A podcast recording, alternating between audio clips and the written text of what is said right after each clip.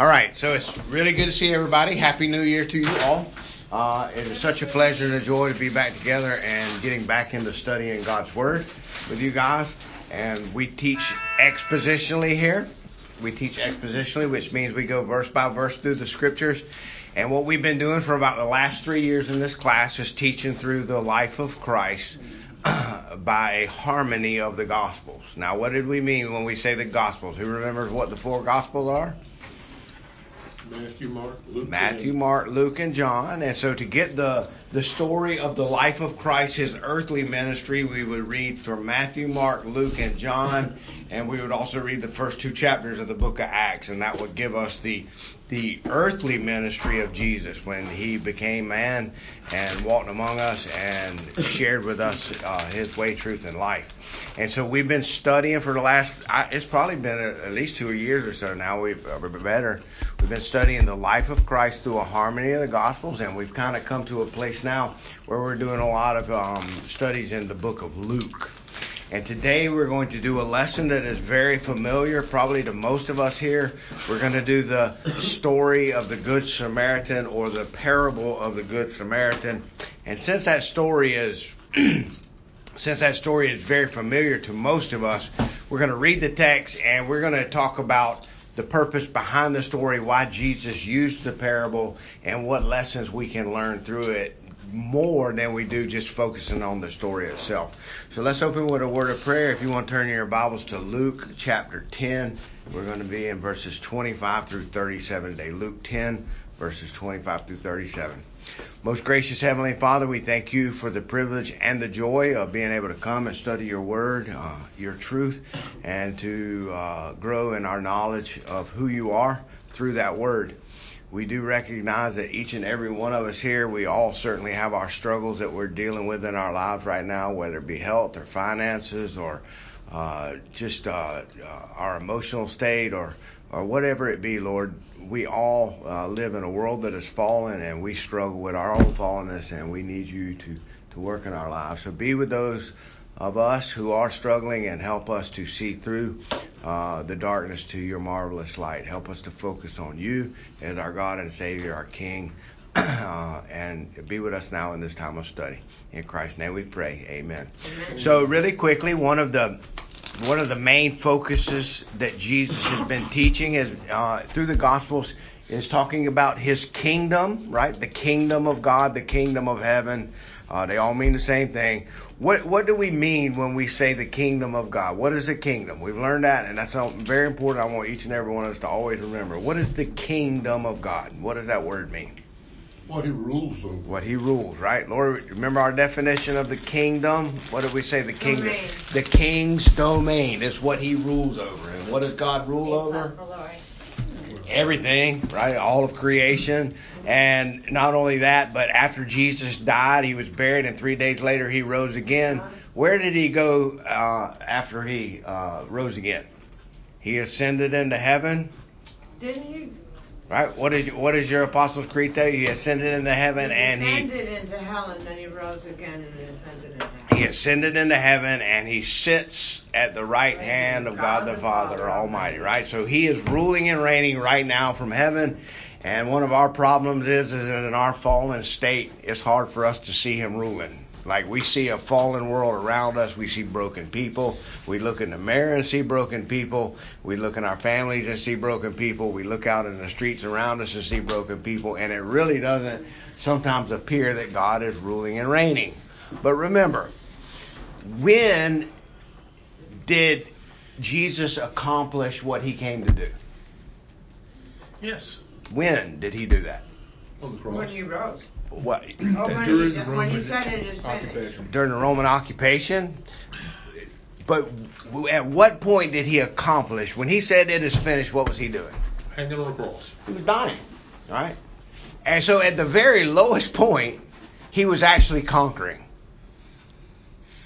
Like, in the worst of states, he was actually ruling and reigning. And to his disciples, it sure didn't look like that, did it? No. It looked like well, he was dying. So everybody. Right. And so it looked like he was defeated. Yeah, he, he does. And but he accomplished what he came to do, which is to seek and to save that which is lost, to shed his blood, to die on the cross, to pay for our sins, so that we could know him and live with him forever. And so we need to remember that the kingdom of God is at hand. It's always here. Even when we can't see it with our, our physical eyes, we have to believe in faith that he's there. So let's let's look at this passage together, and then we'll get in and break it down. It says in Luke chapter ten, verse twenty-five, a lawyer stood up to put Jesus to the test, saying, "Teacher, what shall I do to inherit eternal life?" And he said to him, "What is written in the law? How does it read to you?" And he answered, "You shall love the Lord your God with all of your heart, and with all of your soul, and with all of your strength, and with all of your mind, and your neighbor as yourself." And he said to him, "You have answered correctly. Do this, and you will live." But wishing to justify himself, he said to Jesus, "And who is my neighbor?" Jesus replied and said, "A man was going down from Jerusalem to Jericho and fell among robbers. And they stripped him, and they beat him, and they went away, leaving him half dead. And by chance, a priest was going down on that road, and when he saw him, he passed by on the other side. Likewise, a Levite also, when he came to the place and saw him, he passed by on the other side. But a Samaritan, who was on a journey, came upon him, and when he saw him, he felt compassion. And he came to him, he bandaged up his wounds, pouring oil and wine on them, and he put him on his own beast and brought him to the inn and took care of him. On the next day he took out two denarii and gave them to the innkeeper and said, 'Take care of him, and whatever more you spend when I return, I will repay you.' Which of these three do you think proved to be a neighbor to the man who fell into the robber's hands?" And the lawyer said, "The one who showed mercy to him." And Jesus said to him, "Go and do the same." So now what we want to do is we want to go back and talk about the story and what we can take from it, what we can learn from it. Why did Jesus tell the story? What were the circumstances before him telling the story? And we'll get into that. Yes, Lord. Juliana had a question. Yeah. Where are we at? We're in Luke chapter ten, verse twenty-five through thirty-seven. Oh, okay. Luke ten, verse twenty-five. So, Jesus, now remember, the last time we were together, and I know it's been almost, it's been over a month ago since we were together last, but the last time we were together, Jesus' disciples had come back and they were all pumped up because Jesus had sent them out two by two to go and to share the gospel in the world. And what what did they happen when they did that? People became believers. They were casting out demons. They were healing people. They came back to Jesus and they were all excited. They said, uh, even the demons, uh, uh, uh, bow and submission. And what did Jesus say? Don't be, don't marvel at these things. Marvel at the fact that your name is written in the book of life. Like, the important thing is, is that you have the promise of eternity, and you have that promise of, of eternity to share with other people. And that promise is going to be fulfilled through you going out and sharing it with other people. And so they had just come back from doing this, and that's where this story takes place. So Jesus had been about the task of presenting faithfulness to God as hearing and doing God's word. So faithfulness is an act. Faith is something that is a gift that we are given from God to believe him. But faithfulness is that faith taking legs and walking. And so there's always this tension, it seems, in our minds and, and as we read the scripture, between faith and works. We know that salvation is by faith, not of works, lest any man should boast. And so the practice of God's word is a central issue in the narrative that we just read. We can all walk the walk, we can all talk the talk, if that faith is inside of us. And if that faith is really inside of us, then we will walk the walk and talk the talk. And so our works can be considered fruit. Our works are fruits of from, the faith that is within us. That's exactly right. And so one of the first things I want us to remember is this. And we're going to look at a couple of passages of Scripture. Because this lawyer comes to Jesus, and this lawyer asked Jesus a question. What did he ask him? What was the question that he asked Jesus? What do I have to do? What must I do to inherit eternal life? And we've talked about this in the past in another class, but the reality is it's almost a trick question, isn't it? Because what do you do to... Did Nicodemus ask the same question? not Nicodemus. Nicodemus, Nicodemus said, kind of. Yeah, in, in a sense. But he had another man come up to him asking the same question, what must I do to inherit eternal life? And there's a problem with that question. What do you do to inherit something? Nothing. Nothing you can do. Nothing. You just receive it. Someone dies, and you received a gift that they leave for you. I, y'all saw me pull up today in the car. I've been driving now for about twelve years. My granddad left that to me as an inheritance, right? And it's a it's a Mercury Grand Marquis. It's the last car in the world that I would ever went and picked out on a parking lot for myself. I always was in debt to car notes because I always went and bought fancy sports cars or nice big trucks, and I was always in debt trying to pay off uh, car notes. And when my granddad died, he left the keys and the title of that car to my dad and my uncle and said, give that to Ronnie and tell tell him I love him and that uh, he, that rascal would probably never own his own car if somebody didn't give him one. So he left me that car. Oh, my goodness. And you know what? Story. He did not give me that car because I was a good grandson. I was actually a, a pretty bad grandson. I used him, and he, he gave me money and bailed me out of stuff in my life that I had no business being bailed out of. He did that because he loved me. But so he gave me that inheritance, not because I was a good grandson. He gave it to me because he was a good grandfather. He loved me. And every time, that, almost every time that I get in that car and crank it up, I think of my grandfather. And I also think the fact that I did nothing to earn that car. And I also remember the fact that I don't have a payment. I don't owe anything on that car. I do have to pay for some insurance, but it's so nice to not have a car note coming in every month.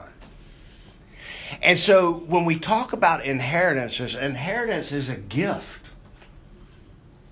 And so why am I bringing this point up? Because salvation and eternal life is a gift. And it's not something you do to get it. There's nothing that you do to get eternal, eternal life. That's hard to comprehend. It's hard for us because we are do-oriented. Like, tell me what to do. Right? But anytime you think about this gift of eternal life, I want you to think about Jesus' last words on the cross. What was the last thing he said on the cross? It is finished. It is finished. It is finished. He purchased our salvation on that cross. He didn't say, it's up to you now. Right. Right. He said it's finished. He paid for all of our sins. He paid for all of our bad choices. He paid so that we no longer owe. And now that gift is offered to who? All. And to all who will receive it, to all of those who now, believe on him. When you say it's offered to all, that means there's not the elect, doesn't it? No. The elect receive. It's offered to everyone. As a pastor, I stand up in a pulpit and preach. Who am I preaching to? Everyone. Everyone. And am I supposed to look out in that crowd and say, oh, I can tell old John's elect and he's not? No, because it's not my job to elect. It's not your choice. It's not my job to elect. It is my job to do the same thing that these disciples did, which is to go out and share the promise with everyone. Right. And some of the elect hadn't heard. That's exactly right. Jesus yet. All right. And they need to, and that's what you're providing. So, the reality is, is that the promise, the inheritance, the promise of the inheritance goes to all, but it's only his children that receive it. And it's not up to me and you to determine who they are. That's the work of God. So, you remember on Judgment Day how the Bible tells us that the angels are going to go and separate the sheep from the goat? Well, the gospel is actually doing that in a sense now, isn't it? The gospel, the angels, the messengers, that's what uh, uh, uh, uh, the word angel means, the messenger, are going out and sharing the truth, the promise of God, and all of those who receive him, to all of those who believe in him, he gives them the right to become children of God. And so we, but we need to understand this. Jesus said it is finished, not it is up to you, but once we receive that gift, once we receive that inheritance, then we have the passion, the desire, and the will to go out and share that gift with others. And if we don't, if we don't have that heart to go and to be compassionate and merciful to others and offer them the same thing that was offered to you, then we need to question our salvation. If you have truly received the gift of eternal life, then the main drive in your heart and in your life should be to allow others to know that same gift. And how do we do that? By sharing His word with others, by being faithful, by walking the walk and talking the talk. And that's one of the kind of things that we're going to see in this passage. So, again, we're saved by faith. And we need to remember that we are saved by faith, but saving faith works. So we're saved by faith, not by our works. But saving faith works. Now tell me what I mean by that. We are saved by faith, not by works. What does that mean? We've already just explained that. What does that mean? We're saved by faith, not by works. It's not by our doing.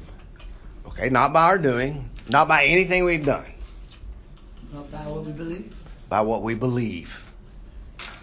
And what do we believe? We believe Jesus died on the cross for our sins. He was buried. Three days later, He rose again. He ascended into heaven. He sits at the right hand of the Father. We believe in the gospel. So, if I stand before Jesus one day and He says, "Why do I let you into heaven?" If it's, if I say it's because I believe, then I have now turned faith into a work. Mm-hmm. Does that make sense to everybody? You see what I'm saying? If I stand before my Maker one day on the judgment throne and say, "I am saved because I believed," then I have now turned faith into a work, something that I have done. But if I stand before, if I kneel before my Savior and say it's because of what you did for me on that cross, then it's faith. And it's faith in something that truly saves, which is the work of Jesus Christ. So, we are saved by faith. That makes sense to everybody? Mm-hmm. But saving faith works. So, Jesus doesn't just save me so that I can just have fire insurance and not go to hell. He saved me to go out and to share that promise with others. Your heart changes. I mean, some folks, you know, they'll claim the gospel, they'll claim being a Christian, and their life really isn't changing. There's not a lot of fruits coming. You're not reaching up. Your heart changes and wants to do more. And that is also a Good. gift. All right. It's all a gift. Okay. So I want to look at a couple of passages really quickly to, to emphasize what we just talked about. So turn with me to Romans chapter four, and we're going to look at verses one through five. Romans chapter four, verses one through five. I'm going to let Dave and, and Matt do the readings for us today because they both got good, strong voices. So Romans chapter four, verses one through five. Dave, you want to read that one for us? Okay. Uh, what then should we say? We gained by Abraham our forefathers according to the flesh. For if Abraham was justified by works, he has something to boast about, but not before God. For what does the scripture say? Abraham believed God, and it is counted to him as righteousness. Now to the one who works, his wages are not counted uh, as a gift, but as as his due. And to and to the one who does not work, but believes in Him who's justified the ungodly, his faith is counted as righteousness. Okay. So Paul shows us what true saving faith looks like, and he uses Abraham, who is the father of the Jews. Now remember, this lawyer that we're going to meet in our story today is Jewish. And he would definitely tell you that he is a son of Abraham. Right? And but the reality is this. He says that Abra- if Abraham was justified by works, he's got something to boast about before God. What does that mean, to boast? Right. Right. right. So I can take credit for it. Yeah. So if Abraham was justified by something he did, then he gets to brag when he gets to heaven. And it says that the, the scripture said Abraham believed God and it was credited to him as righteousness. Well, what did he believe about God? God had just told him that through his seed, all the nations would be blessed. He told him that one day he was going to have a child that was going to save the world, basically. And what did Abraham do when he told him that? Now, how old was Abraham when he got this promise? Like in his eighties, right? Close to ninety, right? And and God said, you're going to have a kid. Now, what's the problem with that? He can't have a kid. But what did he do? Despite all of his physical frailty, despite all of the impossibilities from an earthly standpoint. He also lived a very long time, didn't he? Yeah, but he believed God. And so what did God, what God, what did God do? God credited him with righteousness. Well, what did he believe? He believed the promises of God. He didn't believe in himself. He believed in God. And because of that, he was saved. And so Paul's making sure that we understand that our salvation is a gift and that that gift is given to us and that by faith, by believing in that gift, by believing in the promise, believing in Jesus, we're saved. It's through faith. But now I want us to turn over to the book of James. We're going to look at James chapter two. And we want to see because it almost, what we're going to read here in just a second, almost sounds like a contradiction. All right, so let's look at James chapter two, verses fourteen through eighteen. Okay. Wait one second. Let everybody find it. Hebrews and James, right? right. Hebrews, and then we go to James chapter two, verses fourteen through eighteen. All right? Got it? Yeah. All right, go ahead, man. What does it profit, my brethren, if somebody says he has faith but does not have works? Can faith save him? If a brother or sister is naked and destitute of daily food, and one of you says to them, depart in peace, be warmed and filled, but you do not give them the things which are needed for the body, what does it profit? Thus also by faith by itself, if it does not have works, is dead. But someone will say, you have faith and I have works. Show me your faith without your works, and I will show you my faith by my works. Okay. So James says that faith without works is dead. And if you, a lot of people will use this to say, see, you got to work. Yeah. Even so, if it has, if faith has no works, it is dead. What use is it, my brethren, if someone says he has faith but he has no works? Well, all right, so is James and Paul contradicting one another here? Is there a contradiction there? Because James says you got to have works. No, but your heart wants to do works because of your gift of faith. The works are the fruit of the faith. Good. All right, the works are the fruit of the faith. So, well, feel like we have to all right, do so watch. To do it. What we can always do to remember this, to to, to see the, see the see through this contradiction, is to remember that we are justified by faith. What does that mean? Justified is justified, never done anything wrong. We're declared righteous before God by believing in Jesus. Okay? Now, that faith is not a work. It's a gift. Who gave you the gift? God. Did he give you the gift of salvation because you believed? Or did you believe because he gave you the gift? See? All right, good. So, we are justified by faith. The thief on the cross, did he have any works to brag about when he no, got to heaven? He didn't. No, not one. But did he go to heaven? He did. Yes. All right. So do our works get us to heaven? No. So we are justified by faith alone. But what James is saying here is this. Your faith is justified by your works.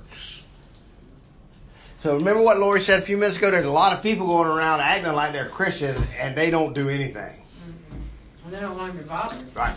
So, is there a reason to question somebody's believing if there's no works involved? Is there a reason to question that? Yeah. Well, it's not our place to question it, but yeah. Not to judge them. Not to judge them. Yeah. But... But that's how we know. But that's how you know. You have to be able to question because you have to be careful about following in the wrong footsteps. Or, or um, there's so much bad out there. I mean, even if they're claiming that they're Christians, you have to be careful. and you do, I think you do have to question, because you don't want to follow in the wrong footsteps. You don't want to tie into the, uh, their belief that they ain't got to do nothing or be concerned with nobody. You don't want that to wear off on you. We can't see men's hearts. No. We don't know whether they are or not. How we see is because we're visual creatures. We can only see if they're living out what they say they believe. Yes. And if they're not living it out, then we can make an educated judgment. An educated guess. So, right. So it's better for me to stay stay clear at this point. What? It, okay, so to, to finish off the, the topic. Well, that may not be a bad suggestion. But to finish off the topic, let's think about this. What did Paul say it takes to go to heaven? Faith. Faith. Believing. All right? So, is any work? Is there any work that you can do to get to heaven? No. No. But what does James say about our faith? It should produce good works. It will produce works. No. If it's true faith, it will produce because works. Because the gift of faith brings other gifts with it, a change of your heart. And the change of your heart is written in the Bible. Your heart turns from I always, I always stone put it like to this. Flesh. I always say, I'm not a botanist, right? I don't know what an apple tree looks like. In the springtime, I have no idea. It looks like every other tree in the forest.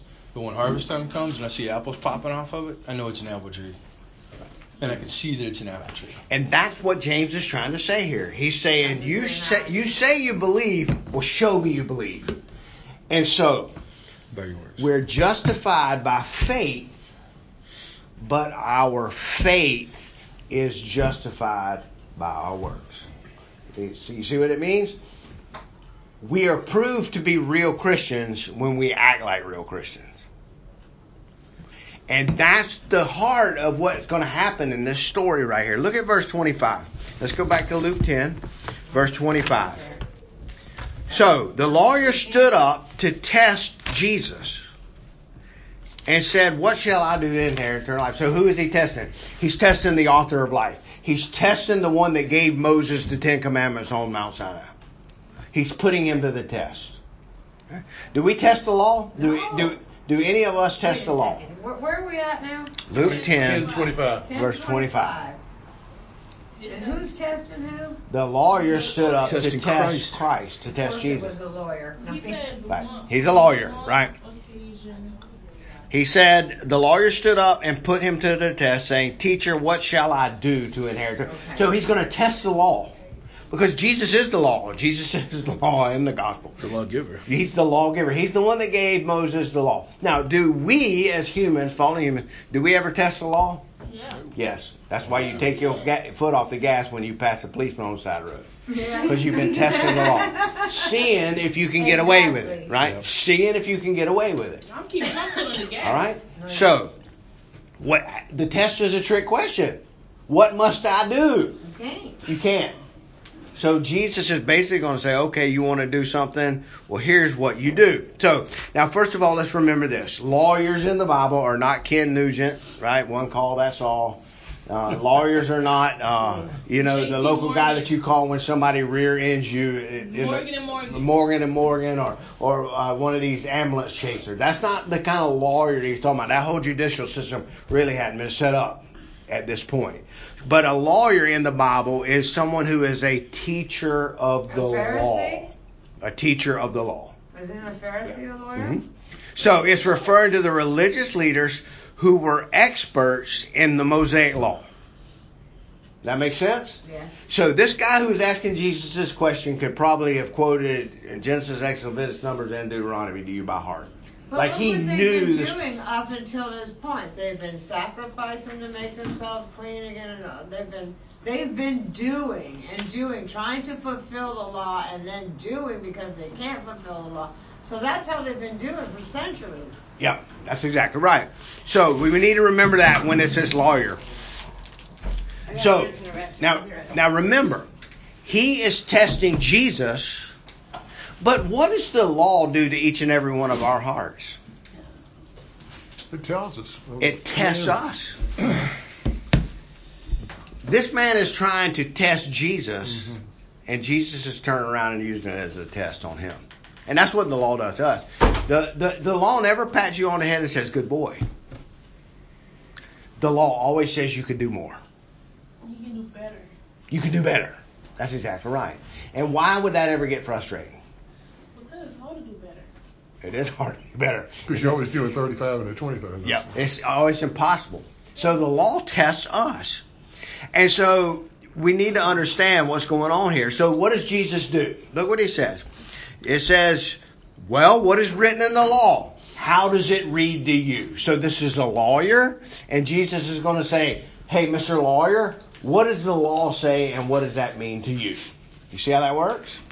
Now, look how Jesus replies, or look how the lawyer replies. He answered and says, you shall love the Lord your God with all of your heart and with all of your soul and with all of your strength and with all of your mind, and love your neighbor as you love yourself. Mm-hmm. Now, is that a good law? Yeah. Mm-hmm.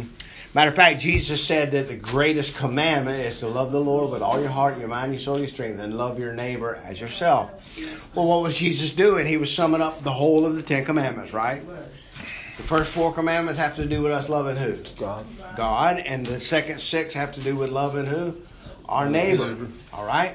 So Jesus is going to point this lawyer to the book of Deuteronomy, and he's going to, the lawyer is going to do what every good Jew would do, and he's going to quote the Shema at him. All right? Jesus quote points the, the lawyer to, to, to the law, and God's, which is God's will and command. The law. Let me say that again. I want to make sure all of us hear this.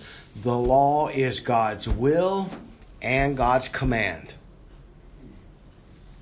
God commands you not to steal. He commands you. And it's His will. His will is for you not to murder. His will is for you not to lie. His will is for you to love your mother and father, honor your mother and father. Some you. people that, that kill other people, and they can't, like, get their sins forgiven, right? Yes. And they can still go to heaven? Yes. Even though you killed somebody? Yes. Wow. If they believe on Jesus Christ. Because He died on the cross to pay for that sin. If they believe on Him. All right, so he, he he points the lawyer to the law. Now, this is the place where the lawyer would have been very comfortable, right? What this verse is how, are you on? Uh, verse twenty-seven. twenty-seven okay. This is this is the lawyer's wheelhouse right here, the law. He said, well, Mister Lawyer, what does the law say? And as a good Jew, the the lawyer quotes the Shema. The Shema, the word Shema in Hebrew means hear. Hear. All right?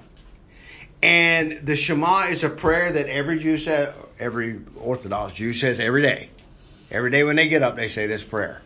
And if you want to hear the prayer, let's turn now to Deuteronomy chapter six. Go back in the Old Testament to Deuteronomy chapter six. Genesis, Exodus, Leviticus, Numbers, Deuteronomy. Mm-hmm. Verse four. Uh, we're going to read verses um, four through nine. After Psalm four. Yeah. Deuteronomy chapter six. Genesis, Exodus, Leviticus, Numbers, Deuteronomy. Deuteronomy chapter six.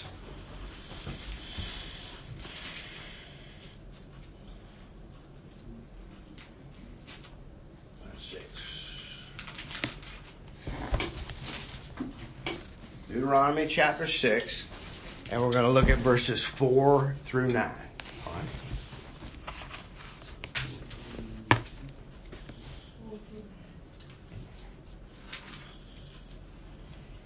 Everybody there? All right, go ahead and read that, Matt. Okay. Hear, O Israel, the Lord our God, the Lord is one. You shall love the Lord your God with all your heart, with all your soul, and with all your strength. And these words which I command you today shall be in your heart, and you shall teach them diligently to your children, and shall talk of them when you sit in your house, when you walk by the way, when you lie down, and when you rise up. And you shall bind them as a sign on your hand, and they shall be as frontlets between your eyes, and you shall write them on the doorposts of your house and on your gates. Okay, so what is the first word of that verse? Hear. Hear. That's the word Shema uh-huh. in Hebrew. And so every good Jew prays that prayer every morning. So Jesus asked the lawyer, he says, well, what do you think you do to inherit eternal life? And what does the Jew do? He goes straight to the laws. Because the law is what we do. Actually, we don't. But it's what we're supposed to do. You see? And so this Jew immediately, this lawyer, jumps straight to the law and he says, "Hear, O Israel, the Lord our God, the Lord is one. You shall love the Lord your God with all your heart, with all your soul, with all your might." So he goes straight to the law. And look what it says. Let's go back to Luke now and see how he replies. He said to him, "You have answered correctly." All right. So, what must I do to inherit eternal life? And what does Jesus say? Was it Luke ten? Yeah, Luke ten, verse twenty-seven. Uh, the lawyer says, "You shall love the Lord your God with all your heart, all your mind, all your soul, and all your strength, and love your neighbor as you love yourself," right? And Jesus said to him, "You've answered correctly." So what Jesus just said to that lawyer is, is that if you love the Lord your God with all your heart, all your mind, all your soul, all your strength, and love your neighbor as yourself, you will go to heaven. Well, what's the problem with that? That's hard to do. Nobody does it. Nobody does it. That's hard There's to do. There's only one man that ever lived that did it. It's impossible to do it. Who is that? Jesus? You think it's impossible? That's it. For, for He's the only one that ever did that. And by dying on the cross, not only was he worthy for heaven, but he took upon himself all of the times that we aren't, right, and paid for them. So not only did he die and to pay the pardon so that we could not be considered sinners in God's eyes, right? We're covered in the blood of Christ, so God, the judge, no longer sees our sin. But not only did he do that, but he lived the life that we couldn't, so that we could have the gift. He earned it for us. He was the perfect. All right? So, for this lawyer, for us as human beings, the moment that we start saying something we do gets us to heaven, what are we saying about Jesus' sacrifice on the cross? It was worthless. It wasn't worth it. It wasn't enough. That's exactly right. The moment we begin to depend upon ourselves is the moment we fall. So, Let's put let's put that in some shoe leather here. Why do we struggle with addiction? Because you want to. Because we want to. Because we're dependent on who? Ourselves. Mm-hmm. If God truly changes my heart,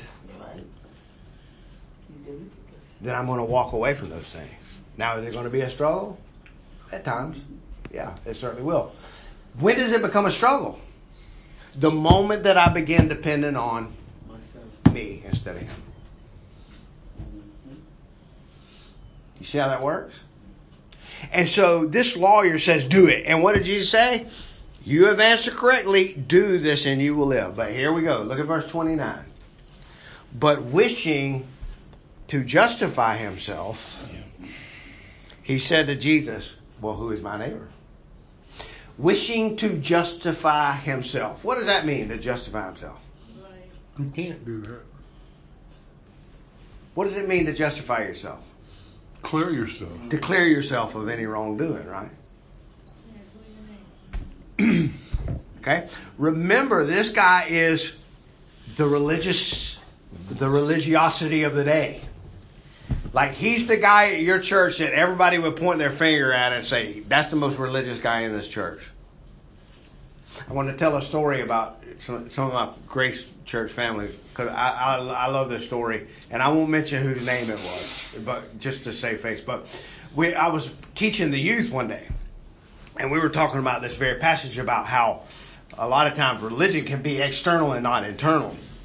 And I asked all of the I asked all of the kids in the in the youth group. I said, "Who do you think the most religious, the most righteous, per, holiest person in this church is?" And without a doubt, every one of them named the same person. Me, me, me. It wasn't Dave. No, it wasn't Dave. no. He, he didn't. He didn't now, when I asked that question, what was I asking them? Who do you see here every week? Who sings in the choir? Who's always helping in the background? Who's always wiping something down or helping somebody? Who's who is the most like righteous person you know in this church? And almost without a doubt, every child in that youth group said the same person. And you know what? I would have thought the same thing. But one of that same person's grandkids stood up and said, "Yeah, but you should have heard when she got hit in the rear end by a car when we were in the school." You see? You see what I, and and it's true. God's not judging us based on the outward. He's judging us based on what's going on in the heart. Now, this person, I truly believe that she is one, a, a dear saint. Like, there's no doubt about that. But even a saint, when they get rear-ended in a school, uh, you know, utter something. Yeah, yeah. We we all have flaws. We all fall short, and we do need to remember that. Now, the one who is living short will always remind you that you fall short. Because what will they tell you when you bring up they're their faults? They're trying to get the focus off of them and on something else. Good. Somebody else. Watch, watch. They're trying to justify themselves. And how do we justify ourselves? By pointing out the shortcomings in other people. Well, they're doing it. Yep. It's like a kid. How do we do that? How do we justify ourselves? Well, they're way worse than I am. Yeah. Well, at least I'm not that bad. Right. Yeah. Right. But remember, God is looking at our hearts. And when he's looking at your heart, he's not looking at Lori's heart. He's looking at your heart. He's looking at my heart. When he's looking at my heart, he's not judging you. He's judging me. And what is the method that God uses to judge us? What, in the end, what are we going to be judged by? His command, his will. The law. And if it were not for Jesus Christ, every one of us would be found guilty and sent to hell. But this lawyer is trying to justify himself. You see what he's doing? He's going to say, he says, you have answered correctly. Do this and you will live. Where does the problem fall? In the doing. Doing this. Now remember, this lawyer, to the eyes of those in that crowd, is doing it. You see, this guy's wearing the robe. He's got the the clerk, the cl- clerical, um, you know, collar. He's got the bells and the whistles. He knows what to say and when to say it, and how to say it. Right? He looks like the one on his way to heaven. But how do we know that his heart is not in the right place? He's asking who his neighbor is. Because he's a lawyer. Good, good, good. All right, Matthew, Matthew nailed it. How do we know that this guy's heart is not in the right place? He's asking who his neighbor is, but go back, step one step backwards. Why is he doing that? What What did the verse say he was doing? What does it take to? But wishing to justify justify himself. He knows he's wrong about it, and right. He's trying to push it off. Right. How do we know his heart's not in the right place? Because when our heart is in the right place, we don't justify self. We justify God. We don't look to ourselves, we look to him. Well, is it because he thinks they were taught they're only they're only supposed to love other Jews? Good. And that's a, that's a point we're going to get to here in just a minute. So the Jews, in, in this guy's mindset, he's a son of Abraham, and the Gentiles are not a part of that. We are the covenant people of God, and they are the lost.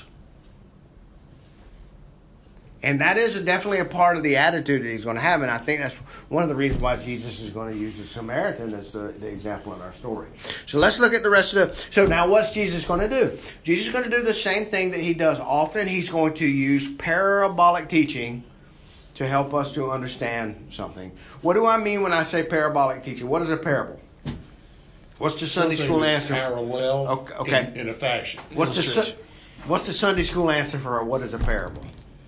It's an earthly story with a heavenly meaning. Okay, it's an earthly story with a heavenly meaning. He's going to use a, he's going to use something that we are all familiar with to help us to grasp a reality that we're not so familiar with. To draw a similarity. Right. To something else. Now, remember, you think a lot of times we think this. We think that parables are little stories that Jesus uses to help little minds to understand big things. That's a, what you said the parable was? Parable. Remember the parable of the good shepherd, or the parable of the lost sheep? Remember the little the she, guy she that went. What's the definition of what a parable? A parable is, is it's a earthly story with a heavenly meaning. It's using it's using simple concepts to help explain something of a deeper meaning. All right. So the story of the three little pigs is a parabolic teaching. It teaches us to build our house on things that last, and then when the storms of life come, our, our, our structure will hold up. And it teaches us to depend on family, right? Like, it teaches us. So nursery rhymes are parabolic teachings. They, they're, they're, they're simple little stories about geese and sheep and mice, that, it, but it teaches us about human nature. It teaches us about things. So, and you would think that Jesus is using this as a way to make things easy to understand. You would think a parable is a way to make things easy to understand. But what Jesus teaches us in one of his first parables, the parable of the seed and the sower, is is that parables are a way to separate the sheep from the goats. Right. Because what he'll do is he'll teach this parable, and to those who are being drawn into the kingdom, they'll perk their ears up and try to figure it out. What? What does that mean? If God is at work in their heart, they're going to want to know more. To the people on the outside, when he tells them the parable, they go, this guy's a wackadoo, and they walk off. They don't think about it anymore. So the parable is a kind of a way to stir the hearts of those who are being drawn. And that's what he's doing here. So he's going to tell this story. Now remember, in this story, he's telling a story, and he's telling this to a group of people around him who are struggling, and he's also telling it to a lawyer who is seeking to justify himself. So he's trying to teach both crowds at the same time, right? Well, let's look at the story. He says, Jesus replied and said, a man was going down from Jerusalem. All right. Now remember, Jerusalem's up on a hill. It's up on a high mountain. Where exactly are we? Luke ten, verse thirty. thirty, okay. Jesus replied and said, a man was going down from Jerusalem to Jericho and fell among robbers. And they stripped him and they beat him and went away, leaving him half dead. And by chance, a priest was going down on that road, and when he saw him, he passed by on the other side. Likewise, a Levite also, when he came to the place and saw him, he passed on the other side. But a Samaritan who was on a journey came upon him, and when he saw him, he felt compassion. And he came to him, and he bandaged up his wounds, pouring oil and wine on them, and he put him on his own beast and brought him to the inn and took care of him. On the next day, he took out two denarii and gave him to the innkeeper and said, take care of him, and whatever more you spend, when I return, I will repay you. All right, so there's the story. Now, at the beginning of the story, what it says is this Samaritan, uh, that a man w- was going down uh, from Jerusalem to Jericho. All right, to say he was going down, remember, all of the children of God, all of the Israelites would go up to the temple to worship. It was built up on a hill. So we do know that the priest and the Levite, who are both temple workers, a priest and a Levite both work in the temple. And it says they're both going down. So what does it mean? It means they finished their service or their obligation in the temple, and now they're going home. So they're still in Jerusalem? Or? Yes. Okay. Yeah. And so they're going down. Um, so the comparison for me and you, they just left uh, church. Lori and Matt just walked out of the church. And, and walk behind the church into the alley, and there were the guys. Right. Guy. And they, you know, in other words, they had just come from performing their religious duties. Mm-hmm. Now they're going down, and, and what do they find? They find a man stripped. What does it mean to be stripped? Robbed. Beaten and robbed and take his clothes. All right, he was naked. So would the priest or the Levite have been able to identify him as a Samaritan? No. Uh, no. Would he been circumcised? Is that a question? Well, I don't. I don't I, I, everybody's looking that close. Yeah, I, I, they both passed by on the other side of the road, so I don't think they were looking that close. You're exactly, you're exactly right. But think about it. So there's no way of knowing what kind of person this is. Just at a glance, no. He's just a person, but he's a person in need. But those two, uh, the priest and the Levite, and the Levite. Who they considered their neighbors to be, because that's why he asked the question, who is my neighbor? Yeah, that's what, we, what they considered their neighbors to be, only the righteous. We're going to get that to that in just oh. a second. All right. Mm-hmm. Jumping ahead uh, again. It, yeah, that's all right. So, I want you to notice something really quickly. In verse uh, thirty-one, a priest was going down the road. He saw, he passed by. A Levite came to the place, he saw, and he passed by. All right. So both of them were walking down the road. They both saw someone in need, and they passed by. Why did they pass by? Yeah. They didn't want to get involved. Yeah. They knew it was going to take something, whether it was just their time or money or something. you know. Yeah, absolutely. So then they're not real church people then. Mm-hmm. Well, but no, no, no, no, no, no. They are very much church people with their clothes. People, they're, they're wearing three-piece suits. Like they're. If I were to look at these people, I'd say, "Oh, those are church people." But they haven't had a heart changed by God. So why did they pass by? Because he was stripped. Because he was selfish. Yeah, but he was also you could tell he was hurt. Selfish is very close to the answer I'm looking for, and I think that's right. But I think it just boils down to the simple fact they don't care. They simply do not care. Well, selfishness makes you not care about other people. Yeah. What'd you say? Selfishness oh, makes yeah. you not care about other people. That's easy to slip into, too. And it says that, but a Samaritan, feeling compassion, didn't it? Who is a not a member of the covenant, unclean. Like an Gentile. Unclean Gentile. This is not a Jew. This is not a member of our family. He's not from us. He don't act like us. He don't believe what we believe. No. He don't. The Samaritans act like... were at one time Jews. They separated, right? They were half breeds. They okay. were half. They're half breeds, yeah. But they were originally part of it when they when it when when they split. when, the, when Assyria came down and uh, and sacked uh, Israel. They drugged them off into captivity as slaves, mm-hmm. and they moved off up into Assyria and places like that. And actually, some, the Assyrian soldiers came down and lived among them, and so some of their women and their, they started interbreeding with the Assyrians, and so you got half-breeds. Yeah, but you, and so the Samar- people down in the temple down in, in Judah proper, the, the, the city, mm-hmm. considered those country folks out there a bunch of half-breeds, like. Yeah. The, But the, but the uh, woman at the well was a Samaritan. Yeah, very much so. And so Jesus is already extending the offer out to people that are not of the covenant family, of the physical covenant family. Right. So these this lawyer that Jesus has been talking to would have never, never considered considered a Samaritan at all. Right. Like they're just below us. All right, so we're, we're going to run out of time today. We'll finish this up next week. But I, I do want you to see what is the point that Jesus is trying to make. One of the main points is, is that faith without works is dead.